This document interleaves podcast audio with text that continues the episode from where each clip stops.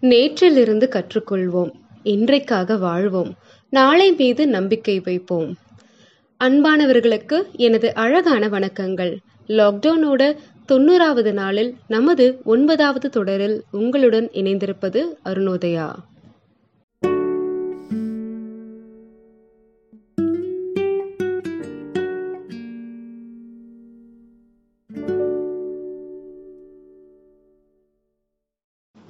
சிந்திக்க சில மணித்துளிகள். வியத்தகு மனதினுள் ஓர் பயணம். அதாவது இன்னர் வாயேஜ் படப்படவென்று ஒரு சத்தம். சிறிது நேரம் கழித்து மீண்டும் படபட படபட படபட என்று ஒரு சத்தம். பசங்களா அங்கே என்ன சத்தம்? கொஞ்சம் பொறுங்க. ஐயா வந்துடுறேன். ஸ்கூலுக்கு போக அவ்வளவு அவசரமா? என்று கேட்டுக்கொண்டே ஒரு முதியவர் அவரது வீட்டில் இருக்கும் ஒரு அறைக்குள் சென்று அங்கிருக்கும் ஒரு அட்டை பெட்டியை எடுத்துக்கொண்டு அருகில் இருக்கும் பள்ளிக்கூடத்திற்கு சென்றார். நான் சொன்னதெல்லாம் ஞாபகம் இருக்கா? பசங்களா முதல்ல வாழ்க்கையில நீங்க செய்யற ஒவ்வொரு காரியத்தையும் ஒரு அடையாளத்தை விட்டுட்டு போகுங்கிறத மறந்துடாதீங்க ரெண்டாவது நீங்க செய்யற தவறை நினைச்சு கவலைப்படாம அதை திருத்திக்க வாய்ப்பு கிடைக்கும் பொழுது அதை தெளிவா பயன்படுத்திக்கோங்க. மூணாவது நீங்க கடந்து செல்ற இந்த பாதையில உங்களை வலிமையாக்க பல தருணங்களை நீங்க சந்திக்க நேரிடும். அவைகளை கொண்டு உங்களை கூர்மையாக்க மறந்துடாதீங்க நாலாவது ரொம்ப முக்கியமான ஒரு விஷயம் எதுவா இருந்தாலும் உங்களுக்குள்ள இருக்கிற உயிர் நாடியை மறந்துடவே கூடாது. ஏன்னா அதை கொண்டுதான் உங்களோட அடையாளத்தை பலரோட வாழ்க்கையில நீங்கள் பதிக்க முடியும் என்று பேசிக்கொண்டே அந்த அட்டை பெட்டியை திறந்து ஒரு டப்பா நிறையா பென்சில்களை எடுத்து குழந்தைகளிடம் மகிழ்ச்சியுடன் கொடுத்தார்.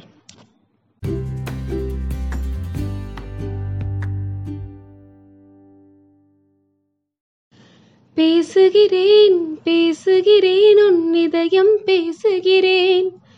புயல் அடித்தால் கலங்காதே நான் பூக்கள் நீட்டுகிறேன்.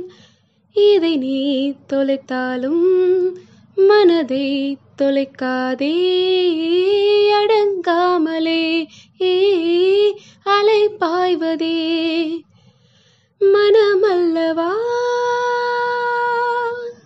ஆம் நண்பர்களே சில நேரங்களில் எனது எண்ண அலைகளை கட்டுக்குள் வைத்துக்கொள்ள நான் பயன்படுத்தக்கூடிய இரண்டு விஷயம். ஒன்று பென்சில். அதாவது பயனுள்ள எண்ணங்களை பதிவிட மற்றும் இரேசர் பயனற்ற எண்ணங்களை மறந்திட. என்னை பொறுத்த மட்டிலும் எழுதுவது என்பது எனது சிந்தனைகளை வெளிப்படுத்த ஓர் அரிய வழி. அட அந்த சிந்தனைகளை எழுதுறதுல தாங்க எனக்கு சவாலே இருக்கு. அப்படின்னு சொல்றவங்களுக்கு இது ஒரு எடுத்துக்காட்டு. லாக்டவுன் அனௌன்ஸ் பண்ணியிருந்தாங்க. இந்த லாக்டவுனில் இருந்த ஒரு முக்கியமான ரூல் என்ன? ஒரு வீட்டில் இருந்து ஒரு நபர் மட்டும்தான் தேவையான பொருட்களை வாங்க வெளியில் போகலாம் அப்படிங்கிறது தான். அப்படி வெளியில் கிளம்பும் பொழுது நமக்கு என்னென்ன பொருள் தேவை அப்படின்னு யோசிக்க ஆரம்பிக்கிறோம். அஞ்சு அல்லது ஆறாவது பொருளை யோசிக்கும் பொழுது என்ன பண்ணுறோம் உடனே பக்கத்தில் இருக்கிற பேப்பர் அல்லது பேனாவை தேடி போகிறோம் இல்லையா? சமீபத்தில் இருக்கக்கூடிய ஒரு பெரிய டெக்னாலஜி மொபைலில் இருக்கக்கூடிய நோட்ஸ் எடுத்து மடமடமடன் டைப் பண்ணிடுறோம். என்ன இருந்தாலும் ஒரு பேப்பர் பேனா தேவைப்படுது இல்லைங்களா? ஆமாங்க.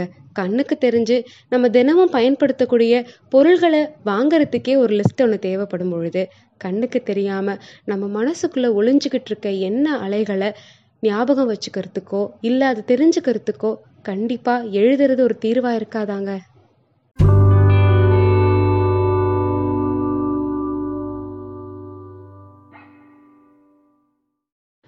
நண்பர்களே இந்த தருணம் அந்த முதியவர் கூறிய குறிப்புகள் நினைவிற்கு வருகிறது.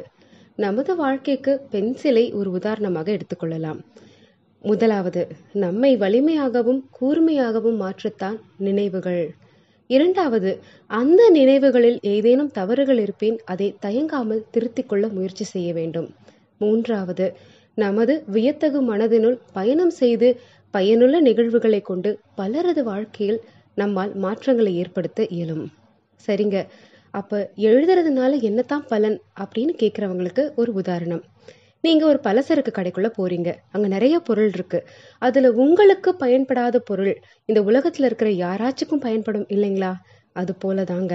நம்மளோட வியத்தகு மனதிற்குள் பயணம் செய்த பின் வாழ்வில் நாம் கடந்து வந்த பாதையை ஏற்றுக்கொள்ள கற்றுக்கொள்ளும் பொழுது நமது உணர்ச்சிகளின் ஓட்டத்தை புரிந்து அதை எழுத்துக்களாக மாற்றினால் அந்த தருணத்தில் நமது எழுத்துக்களில் நேர்மை இருக்கும் தெளிவு இருக்கும். நம் மனதில் இருக்கும் அனைத்து நினைவுகளையும் வெளிப்படுத்த இயலும். நம் மனதிற்குள் இருக்கும் பல கேள்விகளுக்கு விடை கிடைக்கும். மற்றும் பயனற்ற நினைவுகளுடன் பயணம் செய்யும் பலரது வாழ்வில் நம்முடைய இந்த அனுபவம் அவரது வாழ்க்கைக்கு உதவியாக அமையும். இப்போ இக்கட்டான சூழ்நிலையில் இருக்கும் பொழுது எப்படி என்னால் மனசில் இருக்கிறது எல்லாத்தையுமே எழுத முடியும் அப்படின்னு நினைக்கிறவங்களுக்கு ஒரு சுலபமான குறிப்பு.